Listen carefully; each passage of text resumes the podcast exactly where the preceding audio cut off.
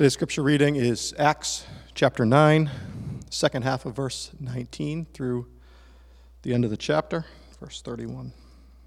Actually, not the end of the chapter, through verse 31, sorry.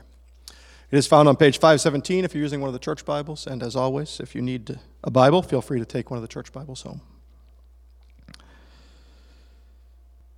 Saul spent several days with the disciples in Damascus. At once he began to preach in the synagogues that Jesus is the Son of God. All those who heard him were astonished and asked, Isn't he the man who raised havoc in Jerusalem among those who call on this name? And hasn't he come here to take them as prisoners to the chief priests? Yet Saul grew more and more powerful and baffled the Jews living in Damascus by proving that Jesus is the Christ. After many days had gone by, the Jews conspired to kill him, but Saul learned of their plan. Day and night they kept close watch on the city gates in order to kill him. But his followers took him by night and lowered him in a basket through an opening in the wall. When he came to Jerusalem, he tried to join the disciples, but they were all afraid of him, not believing that he was really a disciple. But Barnabas took him and brought him to the apostles. He told them how Saul on his journey had seen the Lord, and that the Lord had spoken to him, and how in Damascus he had preached fearlessly in the name of Jesus. So Saul stayed with them and moved about freely in Jerusalem, speaking boldly in the name of the Lord. He talked and debated with the Grecian Jews, but they decided to kill him. When the brothers learned of this, they took him down to Caesarea and sent him off to Tarsus. When the church throughout Judea, oh, I'm oh, sorry, then the church throughout Judea, Galilee, and Samaria enjoyed a time of peace. It was strengthened and encouraged by the Holy Spirit. It grew in numbers, living in the fear of the Lord. The word of the Lord. Good morning, church family. I hope that you had a wonderful time of communion together. Thank you, Mark, for leading that. Uh, this is not how I was planning to do today's service. Uh, looking forward to gathering with you and, and taking communion together, but that's just not going to happen today. Uh, after nap time yesterday, Elijah spiked a temperature and it continued through the evening and the night and got worse. And so he's at about 103, a little bit over that. Um, and uh, taking Tylenol has helped. Uh, so we're grateful for that. But we're going to talk with the doctors and just figure out what our next uh, steps are because we just want to take care of him this uh, during this time. And you know, with COVID nineteen, you just have to take every precaution. So that's what we're doing today. And I'm just recording the service in advance that I can uh, help out with Elijah and and the family. So uh, if you'd bear with me, you know, this is just something a little different. Um, I guess maybe it's something a little bit uh, normal, right? Because for the last three months we were doing it uh, like this. But uh, today I'm just going to go ahead and record it, and then um, John and Julia and the team will uh, play the, the sermon video. So uh, thank you, Andy, for reading the scripture passage, Acts chapter 9, verses 19 through 31. Uh, this sermon is called Three Life Lessons for New Believers. So I'm going to go ahead and say a prayer, and we're going to get started. Heavenly Father, thank you for today. Thank you that we get to worship you and and get to know you and, exp- and hear from you through your word, Lord. And we give you thanks for the gift of technology that we can um, use it in this way to to serve your church, to serve each other, to love you. And Lord, I pray that uh, you know you would speak through me, speak through this camera, speak to the hearts and the minds of those that are online or those that are in person at Cornerstone. Lord, would you keep uh, keep them healthy, keep our people healthy and strong, and um, Lord, would your will just be done, Lord? Uh, we, we trust in your sovereignty. We trust in your goodness. And uh, we love you. In Jesus' name, amen. So, one of the most exciting things for me as a Christian, so I've been a Christian for a long time. I came to Christ when I was about four years old, uh, uh really at a young age. Uh, I, I, was, uh, I remember being interested in, in coming to Christ because of my, my brothers coming to Christ. And I went in and I asked my mom, and she was sitting uh, on a blue couch. We had this old blue couch. And I expressed her, like, hey, I want to be a Christian. And so she knelt down with me beside the couch and we prayed. And, uh, you know, uh, I, don't remember exactly what we said. Um, I'm assuming we were like repented of the sin and put our faith and trust in Jesus Christ. But I remember something like, you know, I'm going to trust and serve you forever. And and uh, and I walked into the next room and to my brothers and said, I don't want to be a Christian anymore. Because, uh, you know, I had this picture in my mind that Christians, well, if they're going to serve God forever, like they must be slaves. and I didn't want to be a slave. Uh, and so it was a very short conversion. Um, and so we all have like those those experiences if you've come to Christ of of, of becoming a new believer, and uh, it's an interesting time period, it's an exciting time period, and maybe this helps you think of your your own time. But maybe you're someone who has recently come to Christ or is thinking about coming to Christ. Uh, and so uh, I just kind of want to talk about three life lessons for new believers from the story of Saul. We know him mostly as Paul uh, in the in the New Testament, but he's still being called Saul where we are in the book of Acts. And so I hope that this sermon can encourage you if you're a new Christian. Uh, that things are going well, and um, you know we just want to help you. We want to plug you in. We want to uh, help you grow as a Christian with your walk with Jesus. But this sermon is also for those that might consider themselves like a long time believer or maybe like an intermediate believer, been a, been a believer for a couple years. We want to help you grow and flourish in your walk too. And one of the ways that we do that uh, is by helping younger believers, right? Uh, where we we pour into them and somehow it like re-energizes and revitalizes us and that's really exciting. So no matter where you are in your walk we hope that i hope that today's message can encourage you. So we're looking at saul. He's a new convert uh, and i want to take three life lessons uh, uh, from uh, this time. Life lesson number one is share the excitement for jesus. Life lesson number one is share the excitement for jesus See, as a new believer, one of the best things you can do is just share Christ, uh, tell others about Him. Uh, this is so exciting to see. Like, uh, typically when we we come to faith, like we're excited about it. We want to tell others. Maybe you don't want to be like me and just like immediately deny the faith. Uh, but many of us, when we really think about what we're doing, like we get excited. We're we've experienced God's grace in our lives, and we want to tell others, and that's natural and that's good. We want to encourage that. Uh, and this is a little bit like Saul uh, when he uh, is converted. So he comes to Christ on the Damascus Road. Right? Jesus appears to him in this blinding vision and says, Saul, Saul, why are you persecuting me? Uh, and Saul realizes, like, he has been persecuting the Christians, he's been persecuting Christ, and he's just completely transformed. He, he um, repents and believes in Jesus. Uh, and so then we uh, enter this part of the story, Acts chapter 9, verse 19 B. That's like a fancy way of saying the second half of the verse. For some days he was with the disciples at Damascus, so Saul. And immediately he proclaimed Jesus in the synagogue, saying, He is the Son of God. And all who heard him were amazed and said, Is not this the man who made havoc in Jerusalem of those who called upon this name? And has he not come here for this purpose to bring them bound before the chief priests? But Saul increased all the more in strength and confounded the Jews who lived in Damascus by proving that Jesus was the Christ. So the, the, the Jewish people in Damascus, they're they're they're confused, right? Uh, they're they're asking themselves like, isn't this the guy that just like rode here, just traveled here to persecute the new Christians, to drag them away and throw them into prison? Like we were kind of geared up for a little inquisition here, and instead he's come and now he, he appears to be like a follower of this Christ. Uh, you know, they're called the Way, so he's a member of the Way now, right? And uh, isn't isn't like what's happened? What's changed in him? Now he's talking about just Jesus, Yeshua, and he's saying that Yeshua is the the Son of God, right? Uh, and that he is the uh, the Christ, the Messiah. The he, uh, Greek uh, the, the, Greek word for uh, Messiah is Christ. Uh, the Hebrew word is Messiah. So this is really a significant moment, and and Saul is actually kind of already beginning to communicate to these Jewish people based on their understanding of the Hebrew scriptures, the, the Old Testament. See, God promised a man named David. He was the most famous king of Israel, um, probably the best one apart from Christ. Uh, and uh, God promised uh, David that one of his descendants would sit on his throne and would be God's special chosen king. And that's really what Messiah means God's special chosen king.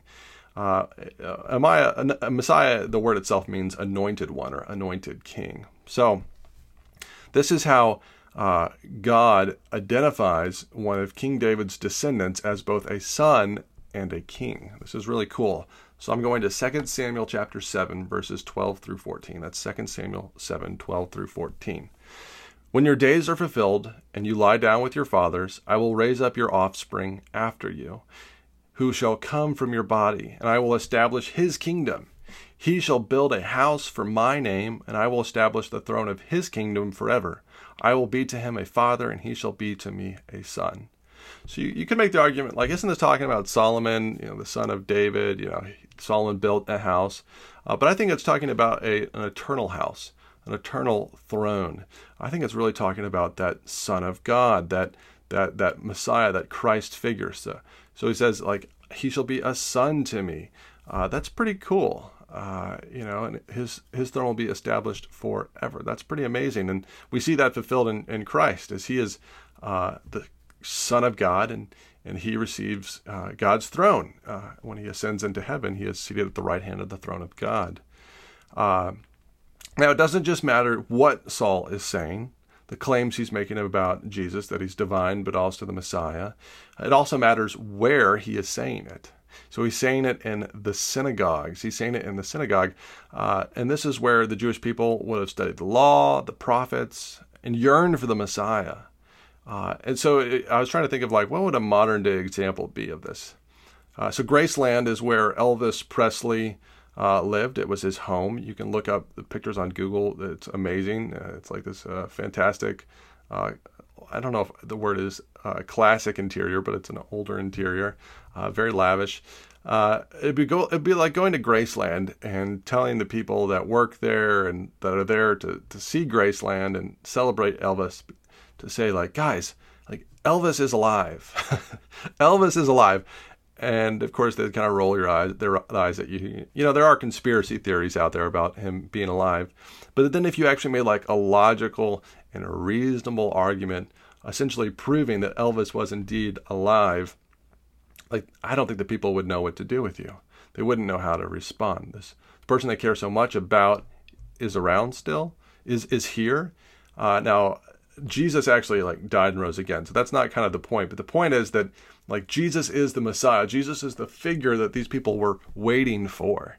Uh, Jesus is the anointed one. Jesus is God's special chosen king. And that was just a baffling and confusing message for uh, these Jewish people. Uh, now, uh, lesson number one, right, is share the excitement for Jesus. And that's what we see Saul doing here. He's just, he's sharing the excitement. He's talking about Jesus. He knows who Jesus is. He's teaching about Jesus. And maybe you've seen someone come to faith in Christ, or you recently have come to faith in Christ. And like the, kind of the things we see is like posting on Facebook, right? Or just like calling friends to tell them, or, uh, you know, sharing on, on Facebook about like how great Jesus is or how great the church is. I don't know. Maybe maybe your friend has done other things um, but I know that this can weird people out, right? like, uh, you know, like that's great for you. You're a Christian, but uh, you know, uh, just keep it to yourself, right? I think we should embrace the weird. As your pastor, that's my my word of encouragement to you this morning. Embrace the weird. Embrace the excitement. Uh, you know, kind of going back to my my story. Obviously, I, I had mixed emotions when I came to Christ when I was uh, four years old, but uh, when I was about 17, um, I, I, went through a time where I really got uh, serious about my faith. Uh, and I viewed it as like my mission to tell pe- people about Jesus. And I would tell classmates, and uh, I started writing uh, like an email list.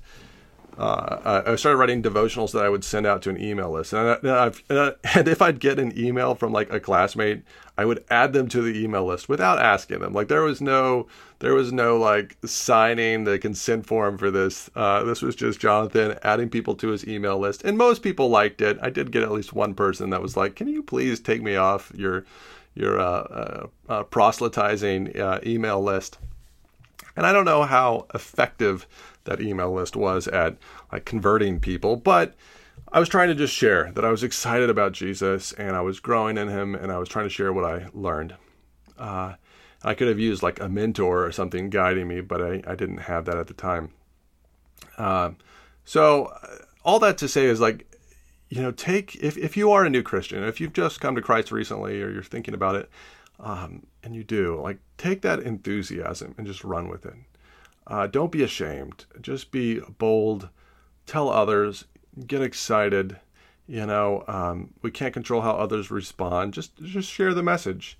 Obviously, you know, be thoughtful and wise. And um, if someone tells you to take them off your uh, you know email list, uh, then uh, that's that's probably something you should do. Uh, I call it spamming for Jesus now. Um, so now, uh, if you're a longtime believer, uh, let's encourage the enthusiasm, right? Like it, it can be kind of messy when people come to Christ and they're not like familiar with all the church lingo and all the church kind of liturgy, the, the way we do things. I think that's okay. It's okay to make mistakes. Let's just encourage the excitement because that's what really matters, right?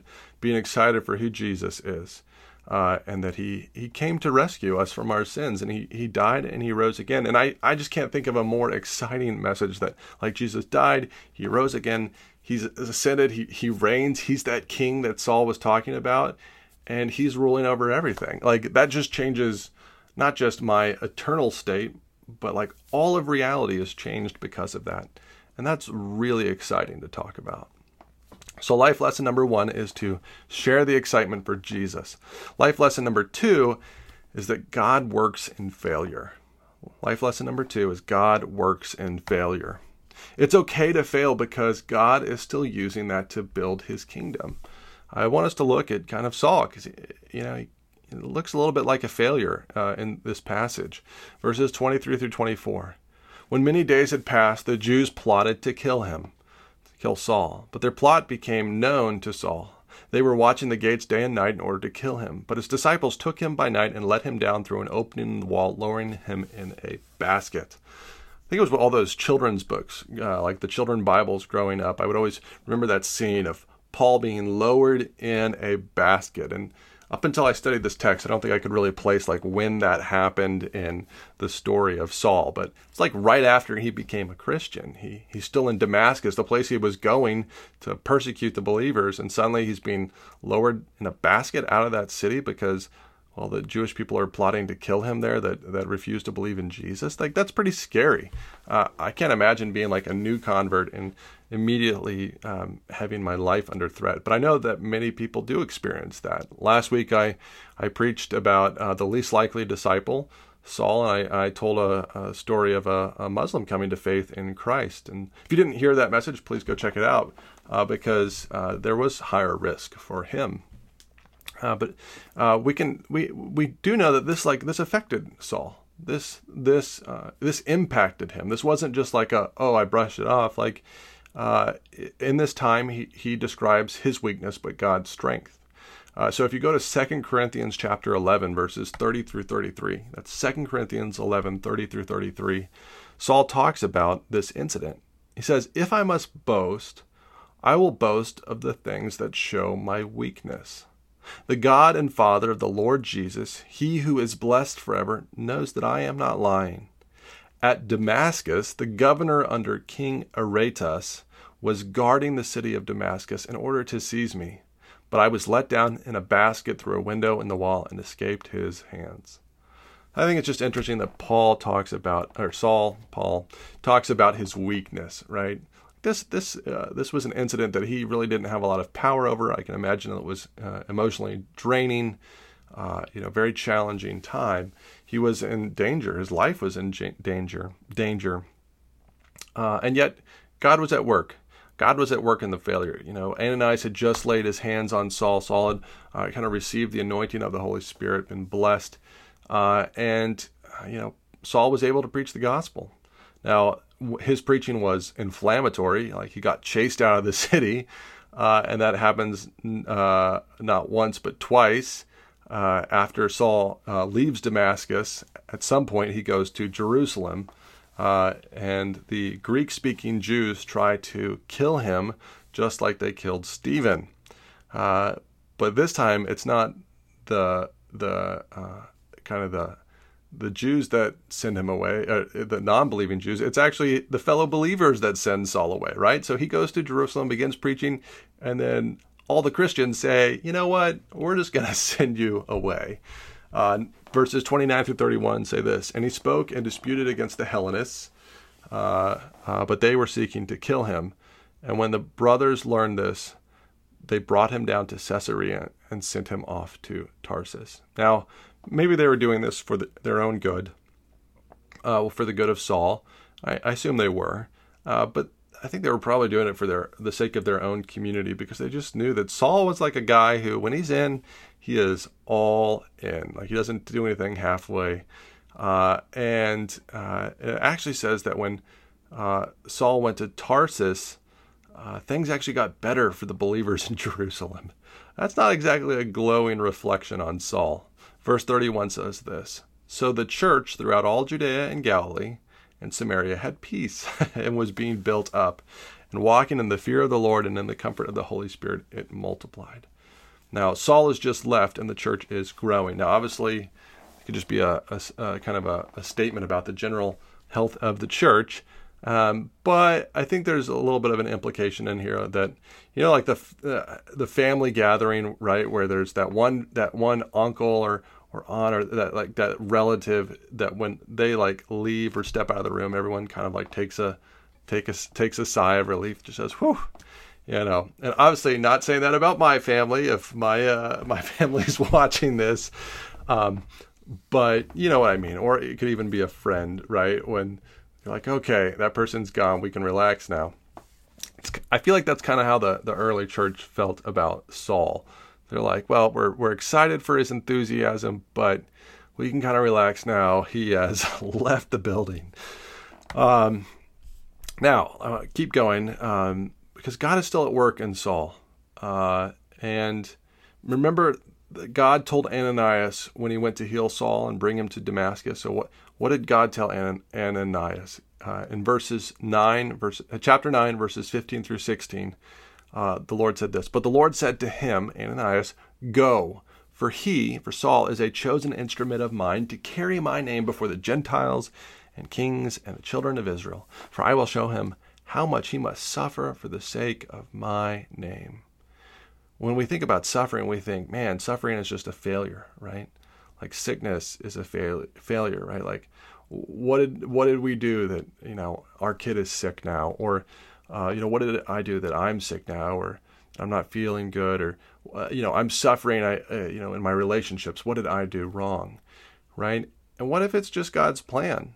Like, what if it's just God's plan that you know, we're going to suffer for his name. Uh, in fact, the New Testament talks a lot about suffering for Jesus. Uh, and that if we're too comfortable and if life's going you know, too well, then it's like, you know, maybe we got to pick up our cross and, and follow him. Uh, my point is that sometimes something that looks like failure to the world, right, suffering and pain, being kicked out of cities, uh, is actually a success in God's kingdom. Like we can do the right thing and tell others about Jesus, or um, or uh, just be obedient to Christ in our walk, uh, and you know live ethically, um, um, speak the truth with love, and things still go bad, and we still suffer, uh, and it looks like failure, but I don't think it's necessarily failure in God's kingdom, in God's economy. Uh, see, it sure seemed like failure when John Elliot uh, and uh, four friends, or I think it's Jim Elliot. I don't know why I wrote John Elliot. I gotta change that here. Uh, uh, uh, was martyred. So this this man and his four friends, they were missionaries to these Indians in Ecuador, and they were trying to reach an untri- unreached tribe for Jesus, like this people that had never heard about Jesus, and they were speared. They were killed.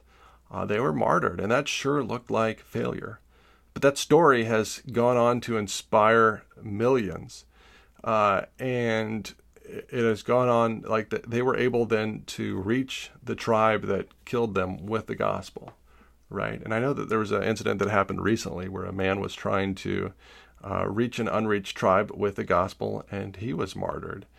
And that sure looks weird in the world's eyes. It sure looks like failure. But in God's kingdom, I don't think it is. Uh, at Gordon Conwell, although I don't remember seeing her in person, I have like this vague recollection that I might have seen her walking around. I never talked with her in person.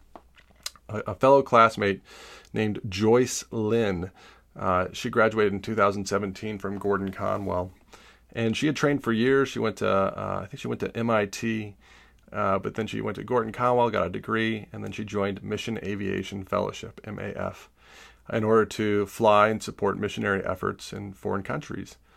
Uh, and she recently was transporting uh, rapid COVID test kits and school supplies to a village in Papua, uh, Indonesia. Uh, this is just two years after finishing seminary in 2019. Uh, and her plane crashed and she died, right? Uh, so this is someone who graduated after me, serving the Lord, flying planes, sharing Christ, and not, not, not on the mission field for more than two years. And she's gone. She's with the Lord. And in the world's eyes, I think that can look like failure, right? That can look, uh, that looks really weird. It looks really weird and it's really sad. But in God's kingdom, He's going to use that. He's going to redeem that. Um, the, this woman was willing to lay down her life uh, to share Christ uh, with others, to put herself at, at risk, and that's that's a beautiful story. That's amazing. Uh, and we don't know what the ending is, right? Like we don't know if there's going to be revival. We don't know if you know uh, it's going to be like uh, Jim Elliot and uh, and his family. but we'll just wait and see what God does. And so I guess my question is, where have you failed for Jesus? Where have you blown it? You know, maybe you were like really exuberant for Christ and you alienated some family members and friends. God can still use you. There's often more chances with those family members and friends uh, or with other people where you learn, like, okay, maybe I can be a little bit different in my approach next time around. When I was a teenager, you know, I just come to faith uh, uh, in Christ, and well, I came to faith when I was four, but I like I kind of got more serious about my faith. Um, I, I, just repented of some sins. I was doing some things. I was partying and um, drinking, and you know, uh, doing things with my friends, and uh, and then I'd like get up and go to church the next day. It, it was not a, a, consistent Christian lifestyle. Like I was not a. I, I theoretically believed in Jesus, but then I wasn't. Um, I wasn't being honest about that, and and it hurt. It hurt my inside. Like I, I was so convicted and overwhelmed with guilt and sin. It was such a relief when I finally was like, "Hey, this is what I've been doing," and I confessed to, um, you know, my parents, and I was able to kind of uh, be renewed. Um, but in the process, you know, I, I, um, I, you know, I had I had some friends that I was doing these things with, right, having these good times with, and when I came clean and when I like essentially told on everyone, right, I was the tattletale, I really alienated them.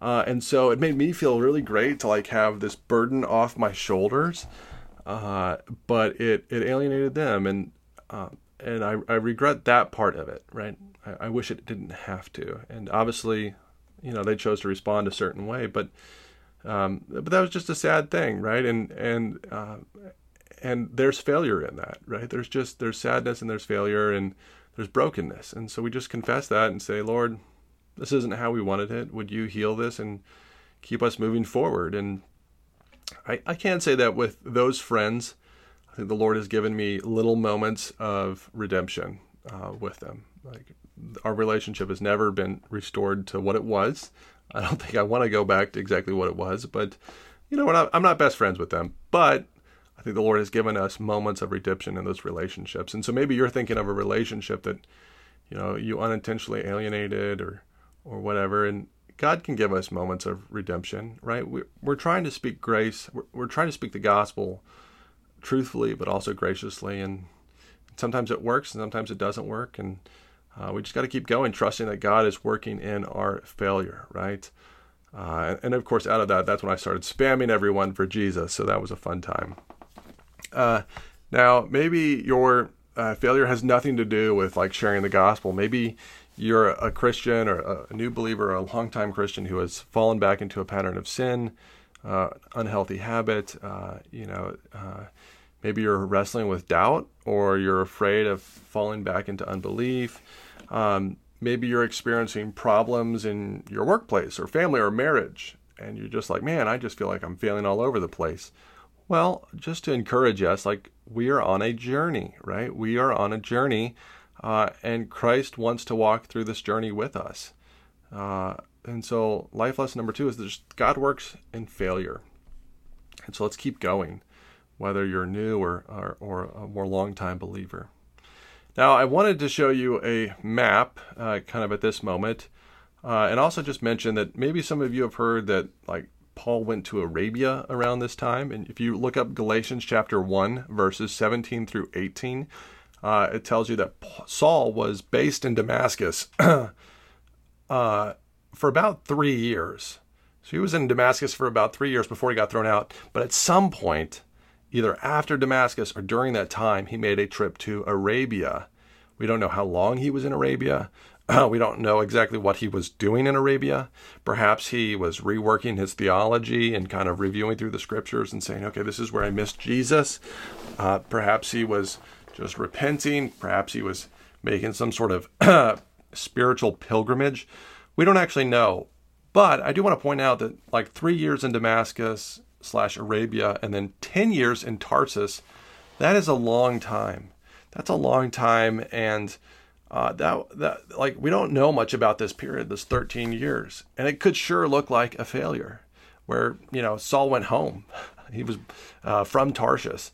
uh, and he went home, and yeah, he became the greatest missionary of all time, but the beginning was a little slow, and so I think that um, maybe failure isn't really failure, but it's just it's just preparation, right? That God is going to use us to to do something. Um, wonderful, and maybe it's not going to be as big as Saul of Tarshish, but uh, it can still be amazing. So, life lesson number two is that God works in failure. Life lesson number one is that uh, share the excitement for Jesus. And the final one, life lesson number three, is to find a friend for the journey. After Saul leaves Damascus slash Arabia, he travels south to Jerusalem uh, before heading to Tarshish, his hometown. Uh, but the people were really afraid of him. Like the, the Christian believers, even though he had become a Christian, they were freaked out because this is the guy that was persecuting us. Verses 26 through 28.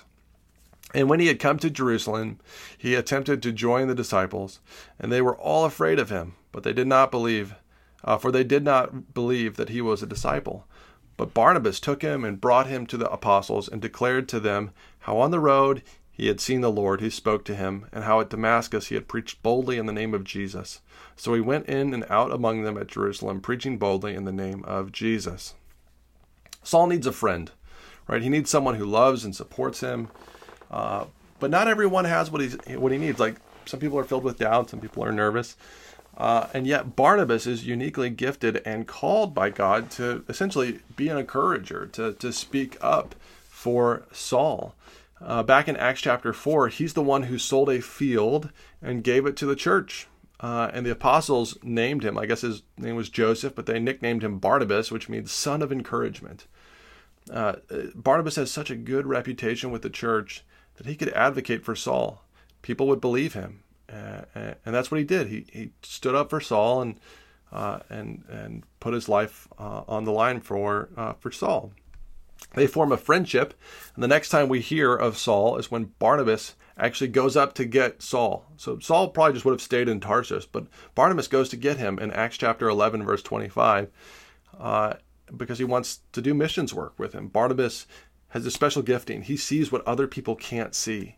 He sees in Saul, uh, later we call him Paul, uh, uh what what others can't. And in fact, this actually leads him to kind of because he can see in other people what others can't. Like Saul and Paul get in an argument over John Mark because uh, he wasn't the most faithful disciple, and Barnabas wants to give him a second chance, and Saul doesn't, and actually leads to them kind of splitting uh, in their friendship. So they're, you know, Barnabas is clearly gifted and called uh, just to see the best in people. And I think that's the kind of thing that we should all be cultivating and uh, all be looking for, all trying to see the best in each other and trying to be that encouragement to one another, trying to be Barnabases to one another.